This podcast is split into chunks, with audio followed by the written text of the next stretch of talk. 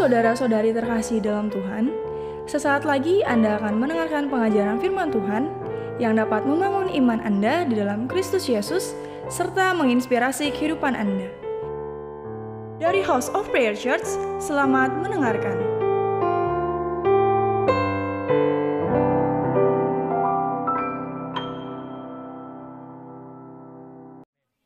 Shalom semuanya. Saya baru kali ini nih deg-degan nih. Waduh, kayaknya gimana gitu ya. Padahal ini anak-anak saya juga nih. Ya, tapi kenapa deg-degannya sampai kuat banget? Waduh, kenapa ya? Oke, uh, bulan ini kita bahas apa sih ya? Bahas apa ya? Ini enggak, ini. Bisa dibantu mungkin media? Iya, kita bahas tentang hubungan. Ya, hubungan. Hu, apa? Relation sick ya. Hubungan yang sakit ya. Apa hubungan yang sakit hubungan yang gimana ya? Yang toksik kali ya. Weh. Hubungan yang toksik, hubungan yang bermasalah gitu ya. Kenapa sih kita bahas tentang hubungan untuk di bulan ini? Kenapa kita bahas? Karena kita ini nggak bisa hidup sendiri. Kita ini diciptain tuh nggak bisa hidup sendiri. Kita tuh butuh orang, bener gak ya?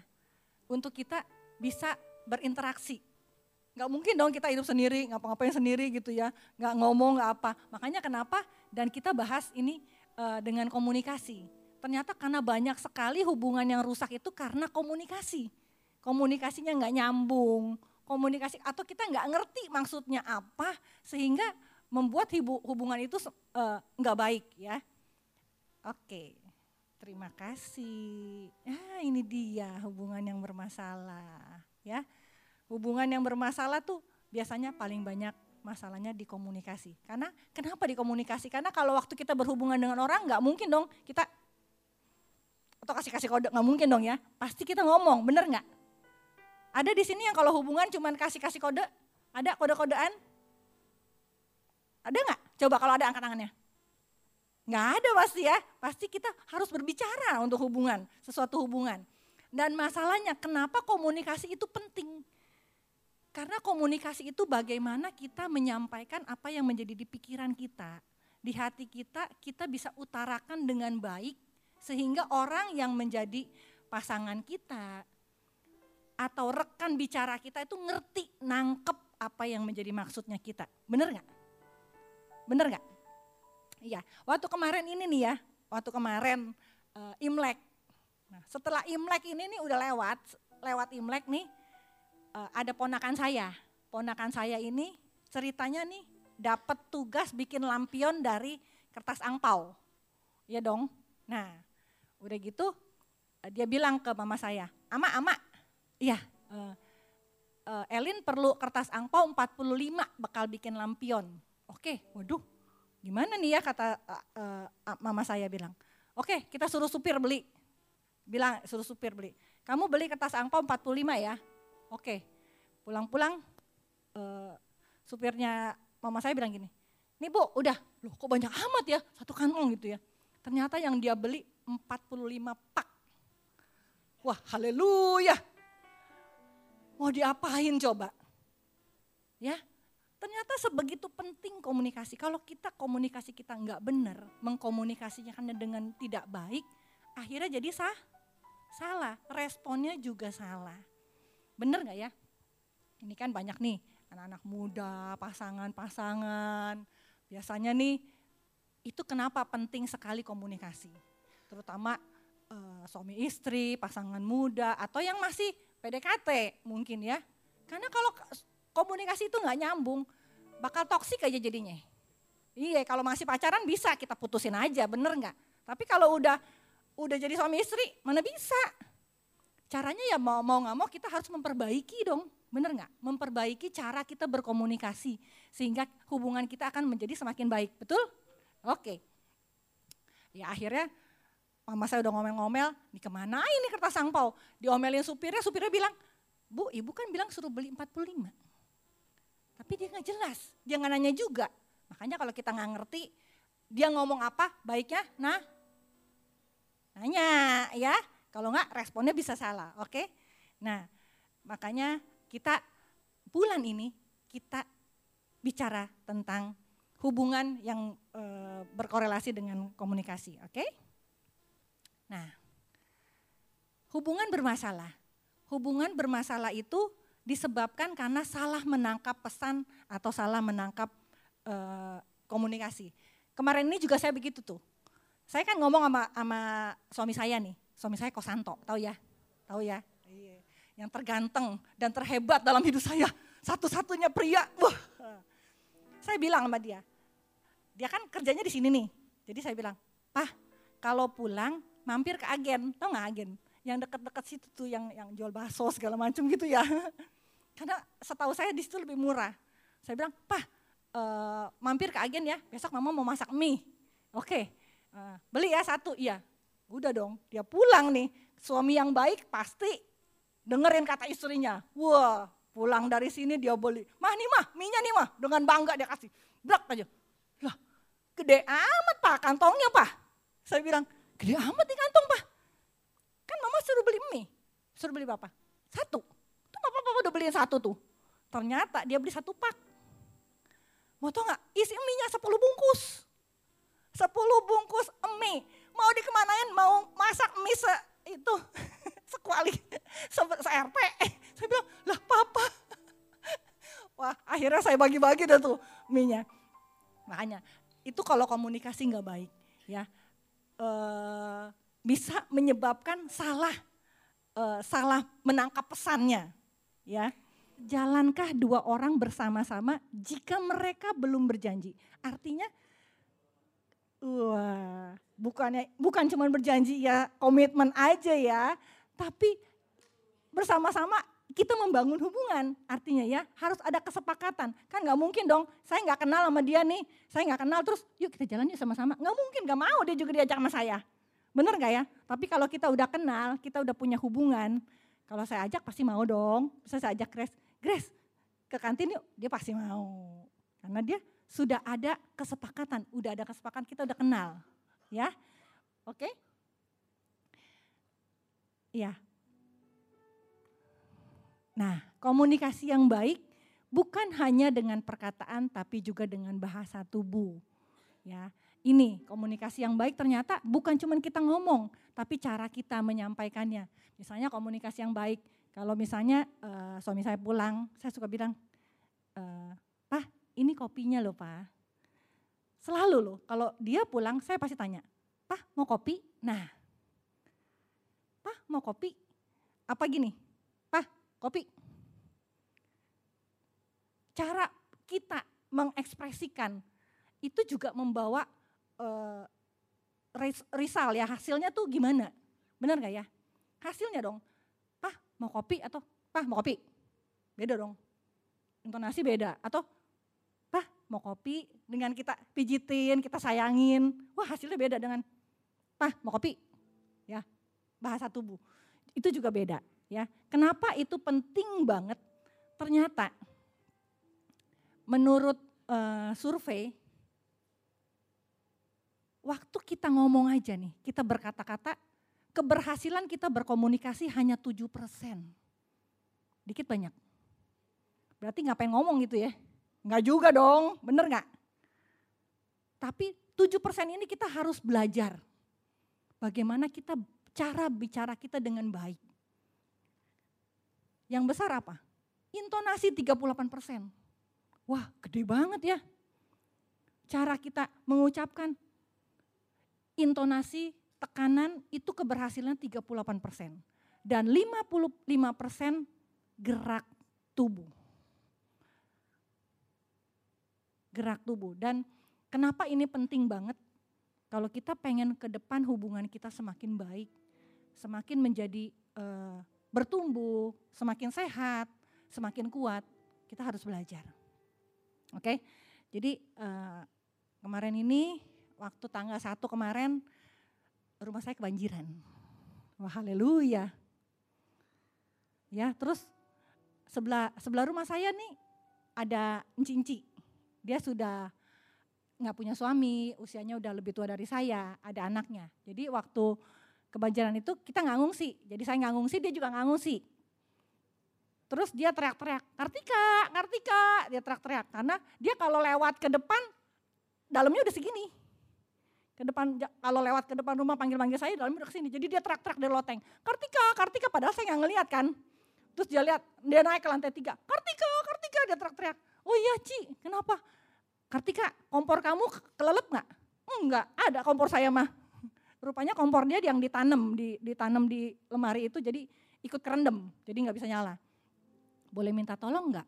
Bo boleh, kenapa Ci? Minta tolong masakin mie dong. Oh oke okay, oke okay, oke. Okay. Boleh Ci, boleh boleh. Jadi pakai ember. Jadi lantai tiga kita pakai ember. Pakai apa tuh kayu dikaitin gitu pakai ember diturunin, naikin. Saya kasih, saya bilang, suami saya si Santo bilang gini, Ci tunggu setengah jam, saya masakin, ntar Ci ke lantai tiga lagi ya, saya turunin minyak.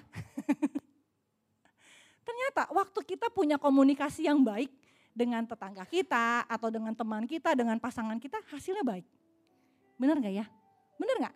Tapi, tapi nih, dengan tetangga yang sebelah kanan saya, itu eh, Kosanto rada-rada kurang serak Kenapa?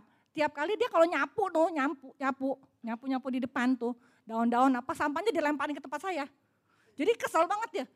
Heran ya, nggak bisa apa dia nggak punya tempat sampah. Kok satu tuh nggak punya tempat sampah kali dia ya. Tiap kali nyapu buangnya ke sini.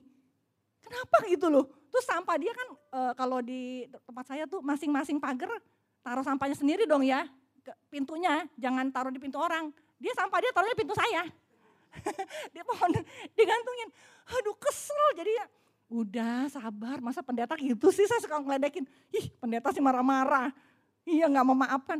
Coba bayangin mah, kesel banget kan mah. Coba gini dia ngoceh atau enggak. Si Santo tuh ngomel aja, udah sabar. Jadi waktu kemarin tuh kita banjir dia juga kan nggak ngungsi nih sebelah kanan saya nih. Terus kok Santo nggak pernah nanya yang sebelah, nanya yang ini doang nih, Sinci ditolongin lah, dimasakin air lah, dimasakin indomie. Yang ini enggak, enggak disentuh-sentuh. Iya, eh Toto begitu surut tuh enggak? Yang sebelah sini, yang sebelah kanan saya, si Incek sama si Incim ini nih, dia nyewa truk tuh enggak? Nyewa truk sampah yang gede untuk supaya uh, dia buang, kan waktu kebanjiran itu, wah puji Tuhan banyak barang-barang yang harus didonasikan ke tukang sampah. Karena banyak barang yang memang harus rusak dan gak bisa terpakai. Karena tiga hari tiga malam kan kerendamnya kan, lumayan rusaknya.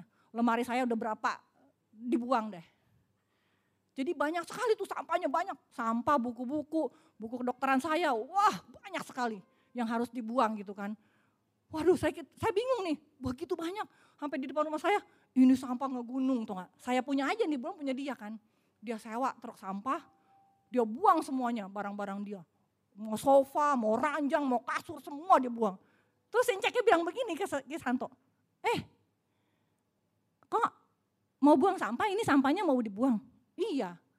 Udah naikin aja tuh truk sampahnya. Lah kan kita nggak enak ya, negor-negor enggak ya kemarin ya. Oh tuh banjir tiba-tiba dia ngomong begitu. Kok kok buang aja nggak apa-apa. Gak apa-apa nih cek. Gak apa-apa tuh buang aja. Udah lu buang aja semuanya. Akhirnya Santo kebetulan ya. Mumpung nih dia buang semuanya. Itulah. Nah sejak saat itu dia, kita hubungan kita jadi baik tuh. Si Santo jadi nggak enak hati kan dia udah baik kan ya nolongin ya. Jadi tiap kali keluar, cek walaupun sampahnya tetap masih ngebuang di tempat kita. Oh ya cek, manggil dia sekarang. Dia juga sama. Kalau kita keluar, negor dia. Mau ke mana gitu. Eh udah siang mau ke mana gitu kan suka ngomong ya. Itulah kalau hubungan kita baik ya. Makanya komunikasi itu penting banget loh. Oke, nah ini paling penting ya. Jadi perhatikan. Jadi komunikasi bukan hanya dengan kata-kata, intonasi dan gerak tuh tubuh. Oke. Nah, ciri-ciri hubungan yang sehat. Apa sih ciri-cirinya? Hubungan yang sehat itu harus ada kepercayaan. Iya, jadinya gini nih, misalnya kita uh, punya hubungan ya, kita komunikasi harus dapat dipercaya. Jangan nanti nih, eh Grace, Cuman kamu loh satu-satunya anak saya yang paling saya sayangin di antara semuanya. Uh, ternyata saya ngomong nih misalnya sama Jessica, Enggak cuma dia, kamu juga. Wah, ternyata enggak loh. Maksudnya apa yang saya bicarakan ternyata itu bukan dari hati saya. Itu enggak benar banget. Atau saya ngomong misalnya, wah David hari ini keren banget. Pakai bajunya matching. Padahal saya ngomong di belakangnya, orang ya gimana matching-matching belang coba. Baju biru, celana hijau, sepatu kuning, emang pelangi? Ya, i, ya dong bener ya. Apa yang kita ngomongin ternyata beda banget dengan apa yang kita ngomong ke orang. Jadi artinya omongan kita nggak bisa dipercaya. Jadi kepercayaan itu penting. Seberapa e, trust tadi pagi ya, e, Kosanto ngasih kesaksian. Dulu waktu dia masih kontraktor ya, e, dia pernah ngambil satu proyek, proyeknya lumayan gede. Satu proyek dia bangun gede, lumayan gede nilainya. Terus waktu itu ada inflasi, semua barang naik dan dihitung rugi. Waktu itu dia pernah nanya sama temennya, sama-sama hamba Tuhan. Dia pernah nanya, gila nih, gue kayaknya rugi nih. Terus temannya bilang, coba deh gue hitungin. Temennya bantu hitungin, ini mah rugi, lu tinggal aja tuh proyek. Tapi Santo bilang gini, waktu itu Santo ngomong sama saya, gimana ya teman-teman kita bukannya satu orang loh. Ada dua orang temennya yang sama-sama hamba Tuhan ngomongnya gini, tinggal aja. Tapi Santo bilang gini, waktu itu uh, ngomong sama saya dan kita doa, saya bilang, itu tergantung kita mau jadi orang dipercaya atau enggak. Orang bisa percaya omongan kita enggak? Jadi waktu itu oke, okay, itu komitmen kita maksudnya sama-sama kita akan selesaiin proyek itu sampai selesai. Walaupun efeknya saya mesti jual rumah saya. Karena ruginya lumayan, lumayan banyak. Saya harus jual satu rumah saya di Bintaro. Jadi untuk nutupin proyek itu. Tapi akhirnya proyek itu selesai dan puji Tuhan akhirnya saya sekarang bisa beli rumah. Wah haleluya. Karena Tuhan lihat, benar gak ya? Tuhan lihat hati kita. Kalau hati kita benar, Tuhan pasti akan bela. Amin. Jadi yang satu, nomor satu itu harus dapat kepercayaan. Yang kedua apa? Kebersamaan. Nah ini dia. Ya, bersamaan. Terus harus ada komitmen. Jadi kalau hubungan pasti kan ada yang nanya nih, mau dibawa ke mana nih, komitmennya nih gimana sih, ya, gitu kan ya. Apa mau diginin aja gitu kan. Iya kan harus ada komitmen ya, jadi hubungannya tuh harus bertumbuh. Kita harus punya hubungan yang bertumbuh, oke. Terus harus ada ke gembiraan. Ya dalam hubungan, ini salah satu nilai dari life. Harus ada fun.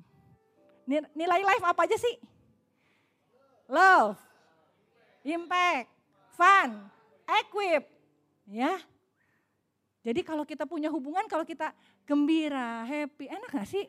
Enak dong ya. Jangan kalau punya hubungan yang ada maunya. Hubungan kalau datang, wah saya datang ke live kalau ini. Ada acara, uh, ada acara pasti ada makan-makan, datang. Kalau nggak ada, hilang tuh. Di live hilang. Sebulan, dua bulan hilang. Nah kalau ada, eh live ini ada yang ulang tahun nih.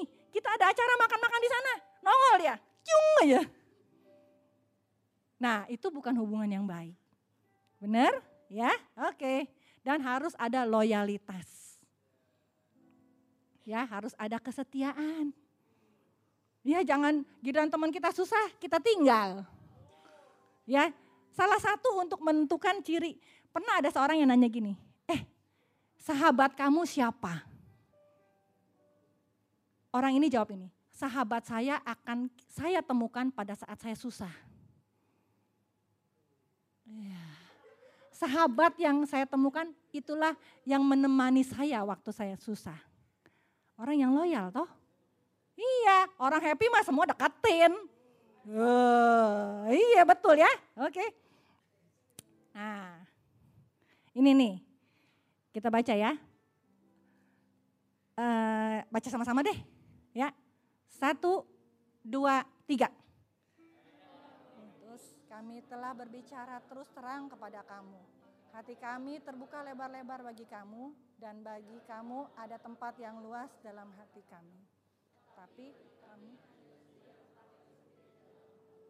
Ya, ini suratnya Paulus kepada jemaat di Korintus. Jadi Paulus itu bilang gini, Paulus itu mengungkapkan isi hatinya.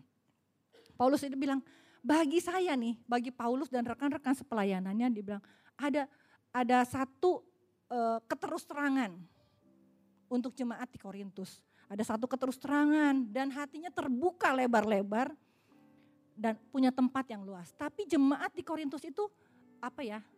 Uh, menerimanya dengan hati yang sempit. Menerimanya dengan hati yang sempit. Jadi uh, kita harus hubungan yang baik dalam komunikasi ada tiga. Disingkat jadi apa? Host. Apa itu? Honestly, openly, and iya. Jadi Paulus berkata harus ada keterusterangan. Iya, kan nggak mau ada kebohongan kan, nggak ada dusta di antara kita. Cia ilah, iya dong, mau emang dibohongin? Enggak pasti nggak mau ya. Jadi kalau kita punya hubungan pasti kita nggak mau dong. Misalnya uh, apa ya? Cuman kamu satu-satunya. Cia ternyata ada yang lain gitu kan nggak mau juga dong. Bener nggak ya? Oh, iya. Yang kedua harus terbuka lebar-lebar. Hati kita harus terbuka. Terhadap apa? Terhadap mungkin input, masukan, kritikan, atau saran. Ya, harus terbuka, harus terbuka. Kita harus punya hati yang seperti itu. Dan harus apa? Tulus ya. Punya hati yang tulus, tempat yang luas dalam hati. Artinya harus ada ketulusan Uh, Oke. Okay. Dalam Yakobus 1 ayat 19. Baca sama-sama lagi ya. Satu, dua, tiga.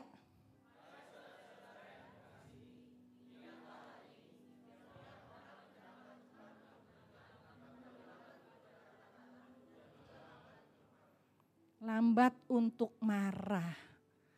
Nah ini dia nih ini yang paling sering nih yang terjadi nih antara wanita sama pria. Betul nggak? Bener nggak? Kenapa? Karena kalau cewek tuh biasanya ekspresif. Ekspresif. Apalagi ada ayatnya kalau lagi emosi, lagi marah nih ada ayatnya. Jangan sampai matahari terbenam. Wah, dulu saya pernah pakai ayat itu loh sama Kosanto. Bener. Saya kalau ribut nih, saya ngomong, Cepetan ngabain, cepetan ngabain. Ini sebelum matahari terbenam, cepetan udah jam 5 lewat 45 menit, 15 menit lagi. Kan gak dibayain juga ya. Saya udah nafsu tau gak? Ini orang ya. Eh ternyata ya, cewek sama cowok tuh beda loh. Kalau cewek tuh biasanya kalau lagi marah, emosi tuh pengennya menyelesaikan secepat-cepatnya. Iya, bener. Siapa di sini yang cewek-cewek? Apa saya doang yang kayak gitu? Kayak gitu gak sih? Iya ya, pengennya huh, cepetan kan nih selesain. Sampai tapi kok Santo nih ya, dia diem-diem aja tau gak? Diem-diem aja. Denger gak sih? Kayaknya pengen citak dah. Itu dulu loh. Eh ternyata ada ayatnya loh. Ayatnya ini, saya salah ayat. Saya ada pakai matahari terbenam itu. iya, nggak boleh. Ini ada tahapannya nih. Nih, tahapan dalam berkomunikasi. Kita harus cepat dengar karena kita punya dua telinga. Ya. Uh, terus lambat berkata-kata, lambat untuk marah. Kita harus kontrol emosi. Jadi, uh, oh iya ya, eh, saya punya games loh sedikit loh. Iya ya, kita main game sedikit ya. Oke, uh, saya minta nih, uh, kita main, kita main games ya dikit aja. Saya minta ya, eh, dua aja, dua aja cukup. Nah, oke, okay. oke. Okay. Nah, karena Ana Fendi sudah datang, saya minta Fendi dan pasangannya di sini. Ya, ya, Fendi dan pasangannya kita persilahkan. Oke, Fendi dan pasangannya dulu. Oke. Hah? Oh, pakai ah, jaket bisa tutupin jaket? Bawa jaket, tutupin jaket sebenarnya. Oke, duduk aja. Silakan. Ya, di mana aja boleh. Gak boleh saling ngintip, gak boleh saling nanya. Per, permainannya seperti ini. Nanti waktu pertanyaan, waktu saya kasih pertanyaan, boleh dicopot nggak sepatunya? Oke, copot sepatu.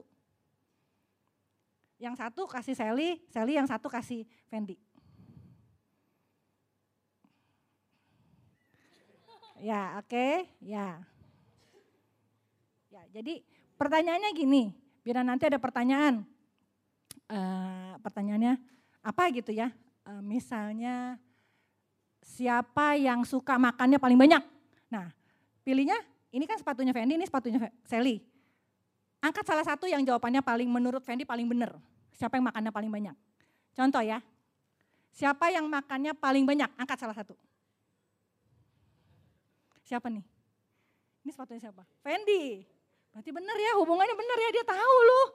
Oke, oke. Ini belum ya. Ini contoh tadi. Oke? Oke, sekarang pertanyaan pertama. Harus cepat, nggak boleh nanya dan harus angkat secepat-cepatnya. Oke? Nggak boleh ngelirik. Siapa yang paling suka ngambek?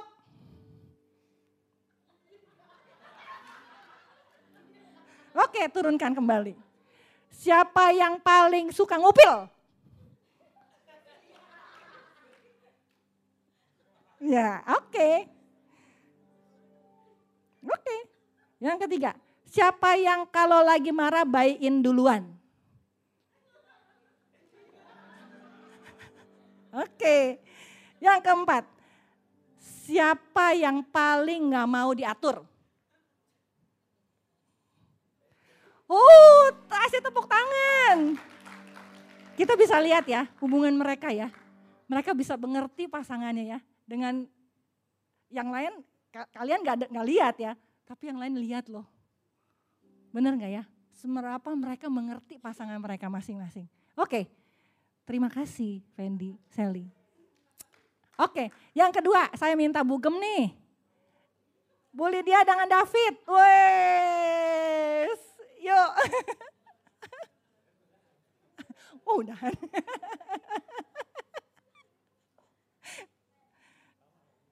Oke. Oke sama ya, tukeran ya. Tukeran satu ya. Oke. Heeh. Ya. Sekarang nih pertanyaan pertama. Siapa yang suka minta diperhatikan? Cepetan.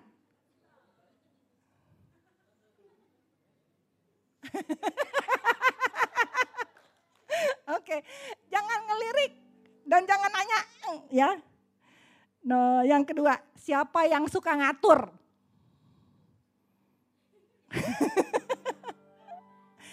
yang ketiga, siapa yang suka ngupil?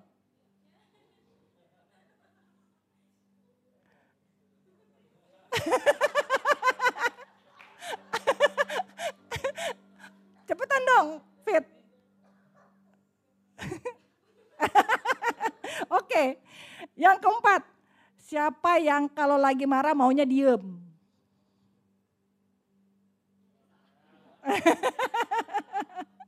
Oke, terima kasih David, terima kasih Lydia. Ya, oke. It just a game ya, ini hanya games tapi dengan dari sini kita bisa lihat bagaimana eh, kita saling mengenal. Saling mengenal satu sama yang lain. Betul? Ya, oke. Ternyata dari sana tuh ya kita dapat satu apa ya? eh, satu apa ya? pembelajaran. Kenapa sih ini penting? Apalagi kalau saya kan ngomong ini kan banyak kan kayaknya pasangan-pasangan muda ya atau yang masih sedang mencari pasangan gitu ya. Kenapa sih penting? Sebelum sebelum kita masuk ke dalam satu eh, apa ya toxic relationship, jailah. Sampai hubungan yang gimana banget udah udah sampai gini nih. Suami mas pulang, suami sampai nggak mau pulang, bahaya nggak? Atau suami sampai nggak pulang-pulang, nah baru dibenahin, susah nggak? Susah, susah banget. Ada yang bilang gampang? Gampang nggak? Enggak, makanya kita harus belajar. Kita harus ngerti apa yang dimauin, apa itu yang dimauin wanita, apa itu yang dimauin pria. Kalau kita belajar, kita tahu, maka hubungan kita ke depan akan semakin lebih baik. Jangan tunggu udah ada masalah baru belajar. Betul? Coba yang yang wanita, berasa sama nggak sih? Maunya kayak gini?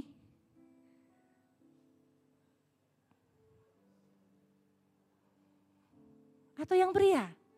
Yang wanita maunya biasa diperhatiin ya, bener nggak ya? Bener nggak sih? Iya, nih kalau lagi ada masalah nih, kalau lagi ada masalah, biasanya kalau yang wanita nih, biasanya kan pengennya, iya, biasanya tuh pengennya diperhatiin, bener nggak ya? Misalnya nih kayak saya nih ngomong, uh, kalau misalnya saya lagi capek nih ya, saya biasanya kalau ngomong sama Santo tuh nggak nggak bilang saya lagi capek. Saya udah bete, udah kesel tuh ya biasanya saya cuma bilang gini doang sama sama Santo nih. Lu nggak perhatiin gua. Lu nggak ada waktu kalau gua. Saya suka ngomong begitu tuh nggak? Dia pulang-pulang kerja misalnya. Padahal yang capek sah, saya. Nah dia nih ya yang yang cowok nih suka aneh kan. Ih gimana gua nggak perhatiin kenapa gua kawinin nih orang. Iya dong, karena dia gue perhatiin dia dong. Makanya gue kawinin. Loh tiba-tiba marah-marah dan ngomong gak ada perhatian. Jadi kalau cewek tuh ngomong biasanya jangan ditangkap bulat-bulat. Nih cowok mesti belajar nih. Jangan ditangkap bulat-bulat. Gak ada perhatian kan dia bingung ya kalau cowok ya. Gak ada perhatian ngapain dikawinin nih cewek. Kalau gue gak perhatiin dia. Atau ya udah gak sayang. Padahal dia capek. Padahal maksudnya pengen diperhatiin. Jadi kalau cewek ngomong begitu cowok tuh mesti paham. Paham banget kalau cowok ceweknya tuh pengen didengerin. Jadi buru-buru aja tanya, iya mah kenapa? Tanya, tanya dengan kenapa ya kok kamu ngomong begitu? Aku kan perhatiin kamu makanya aku kawinin lu. Oh, oh. Jadi jangan ditangkap muntah-muntah, aku nggak perhatiin, aku nggak sayang. Di, kalau nggak sayang ngapain? Dijadikan istri, cailah. Gitu kan? Ya, jadi itu. Perbedaan-perbedaan yang membuat ini jadi masalah. Kita harus belajar ini. Terus untuk cewek juga sama nih. Kalau lagi ada masalah, jangan sokepo. Cewek itu paling sokepo. Iya, dia pengen merasa merasa gue berjasa atas suami gue. Gue berjasa atas pasangan gue. Jadi uh, contohnya gini nih. Contohnya nih ya, misalnya nih ya, uh, Santo tuh ada masalah dengan uh, dengan apa ya? dengan mobilnya, yang kemarin mobilnya kelelep misalnya nih ya. Dia ngomong sama saya, mah uh, gini gini gini, saya tuh sok sok pinter, sok kepo. Saya bilang, itu pak, Bapak jangan bawa bengkel oh no, bengkel oh no, no pasti tuh dimahalin no. Oh, udah dibawa ke sono aja no, kata kata siapa itu bengkel itu bagus, bener, murah, apa gini-gini.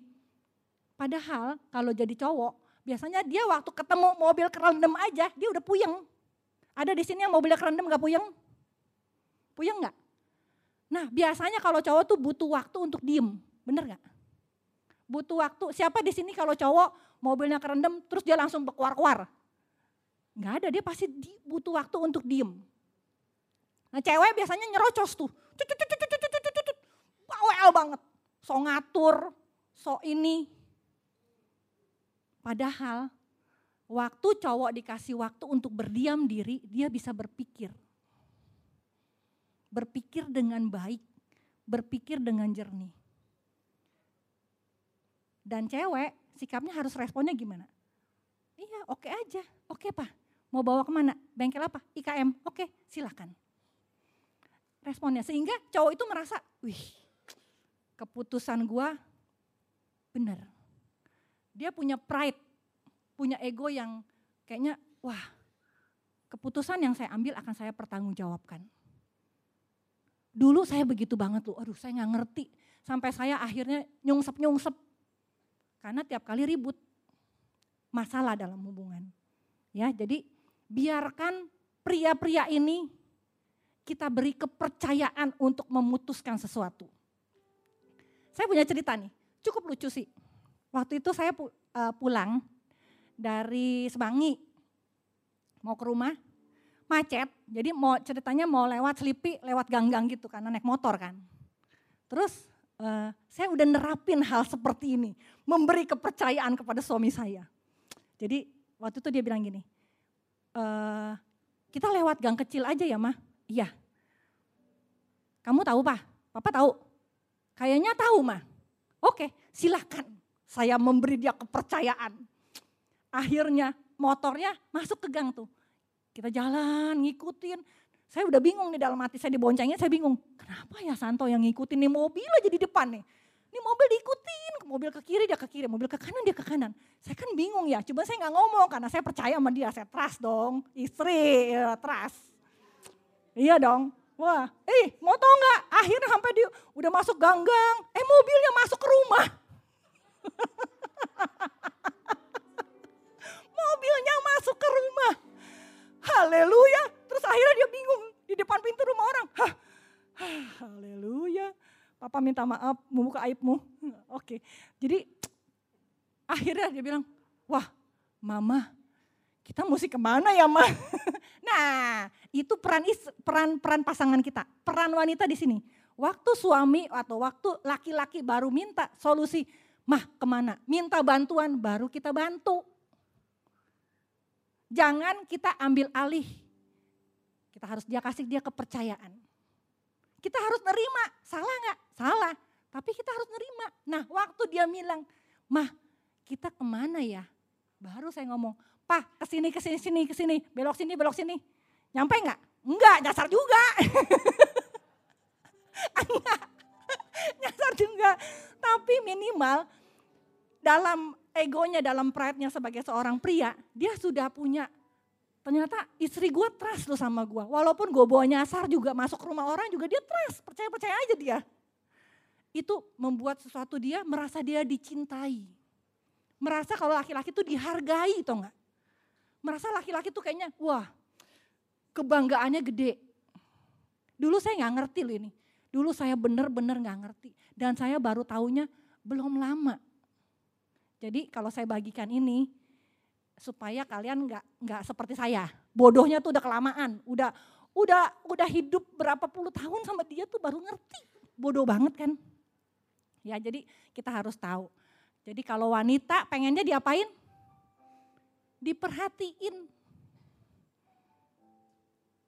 Terus diapain? Di ngerti. Ya, uh -uh. dihormati. Ada kepastian, ada penegasan, ada jaminan. Wah, ya. Oke, ya. Jadi Jadi komunikasi itu penting. Kalau pria butuhnya dipercaya, diterima apa adanya, dihargai. Terus buat dia kagum, papa keren. Wah, papa tuh hebat gitu ya. Karena dia sudah berusaha, dia sudah mikir loh, dia sudah berusaha loh. Kita harus hargain itu, oke? Dan kita harus beri dia push dorongan. Tapi bukan kasih solusi, seperti tadi ya. Pembuat solusi adalah pria. Wanita kasih aja, oh ya papa pasti bisa. Kecuali prianya sudah minta bantuan. Baru itu peran kita, oke? Jangan ngambil peran orang lain, oke? Jadi Komunikasi yang baik merupakan satu pondasi untuk satu hubungan menjadi lebih ba baik. Ya kita udah belajar satu uh, satu ini saya minta pemain musik untuk boleh naik. Jadi kita udah tahu ya untuk satu hubungan yang baik dibutuhkan satu apa? Tadi host apa? Masih ingat nggak host? Apa? Kejujuran. Terus apa? Keterbukaan. Aku terima aku apa adanya, oke? Okay? Terus ketulusan, oke? Okay? Dan tahapan komunikasi kita harus tahu. Kita harus kenapa? Harus cepat untuk mendengar. Ya, jadi kalau ada apa-apa nih jangan keburu emosi. Dengar dulu. denger dulu. Abis denger, kalau yang perempuan jangan cepet-cepet marah. Hayo selesaiin sekarang. Masalahnya selesaiin sekarang sebelum matahari terbenam. Enggak bisa. Ya. Beri kesempatan kita masing-masing untuk menenangkan diri. Ya. Jadi lambat untuk berkata-kata. Karena kita sudah perkataan yang akan kita keluarkan kita sudah olah. Kita sudah pikir dengan baik tanpa ada emosi lagi. Ya. Yang ketiga harus kontrol hati. Karena e, setiap perkataan itu berasal dari hati. Bener nggak? Kalau kelihatan banget kalau orang lagi emosi, lagi marah kan kata-katanya nggak bisa dikontrol ya. Bener nggak? Ya, jadi ingat pesannya kalau misalnya kita ngedenger apa pun dari luar yang membuat pendengaran kita panas, kuping kita panas. Ingat, udah denger aja. Masuk berdiam diri sampai tenang. Setelah tenang, kita bisa ngomong atau kita bisa berkata-kata. Setelah kita olah, bener nggak sih setiap input yang kita masuk? Kalau tadi ibadah dua Ciwendi bilang menyaring, menyaring. Ilustrasinya tadi Ciwendi bilang gini, kalau ada burung di atas, dia mau buang pup, kita nggak bisa larang toh. Misalnya dia buang pup di atas kepala kita, bisa nggak kita larang? Nggak bisa. Taruh dah, pupnya burung ada di kepala kita. Yang bisa kita lakukan kita bersihkan kotorannya. Apa kita diamin aja kotorannya di sini? Ya, begitu juga kalau ada orang yang ngomong yang nggak baik. Pihak, eh, apa tugas kita membersihkan hati kita, membersihkan, menyaring telinga kita dari kata-kata yang nggak baik, dari kotoran-kotoran itu, sehingga waktu kita berkata-kata itu kata-kata itu sudah diolah. Oke, dan yang terakhir, jaga hati. Jagalah hatimu dengan segala kewaspadaan. Karena dari situlah terpancar ke hidupan. Ya, orang akan lihat bagaimana cara kita berkomunikasi, itu akan membangun hubungan kita. Kita akan lihat hubungannya itu semakin baik nggak? Ya, kalau hubungan kita semakin baik, itu berarti komunikasi kita bertumbuh, hubungan kita bertumbuh. Amin. Ya, yuk kita tundukkan kepala. Dalam pengkhotbah 4 ayat 12. Dan bila mana seorang dapat dialahkan, dua orang akan dapat bertahan, tali tiga lembar tidak mudah diputuskan. Pada waktu kita membangun hubungan, selain komunikasi, ada satu pribadi yang akan membuat kita tidak dapat dikalahkan. Satu pribadi yang namanya Roh Kudus. Biarlah dalam membangun hubungan, hubungan antara keluarga, hubungan antara relationship, teman-teman, mungkin hubungan bisnis, hubungan apa pun. Sertakan selalu Roh Kudus dalam hubungan itu. Terima kasih Tuhan. Hambamu selesai. Saat ini kami belajar Tuhan. Bahwa komunikasi itu penting untuk kami membangun satu hubungan yang baik. Untuk kami semakin bertumbuh. Tapi yang terlebih penting lagi, kami mau belajar Tuhan. Belajar dari segala kebenaranmu. Bahwa kami nggak sempurna. Kami butuh orang-orang di sekeliling kami. Yang akan menopang kami semakin menjadi lebih baik Tuhan. Dan kami mau hubungan kami semakin baik, semakin baik. Dan satu hal lagi, kami tahu kami nggak kuat kalau hanya berdua. Kami cuman kalau berdua kami cuma bisa bertahan. Tapi bersama engkau kami tidak dapat dikalahkan. Ya Roh Kudus tolong kami dalam kami membangun hubungan satu sama yang lain.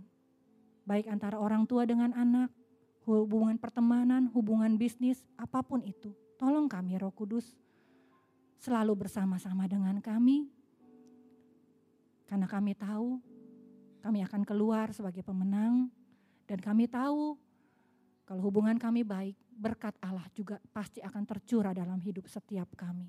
Karena itu janjimu Tuhan. Terima kasih Bapak, terima kasih ya Tuhan. Hamba selesai, tapi hamba percaya Roh Kudus gak pernah selesai. Roh Kudus yang akan mengajar kami, menuntun kami untuk kami membina satu hubungan yang baik. Terima kasih Bapak, hanya dalam nama Tuhan Yesus. Haleluya. Amin.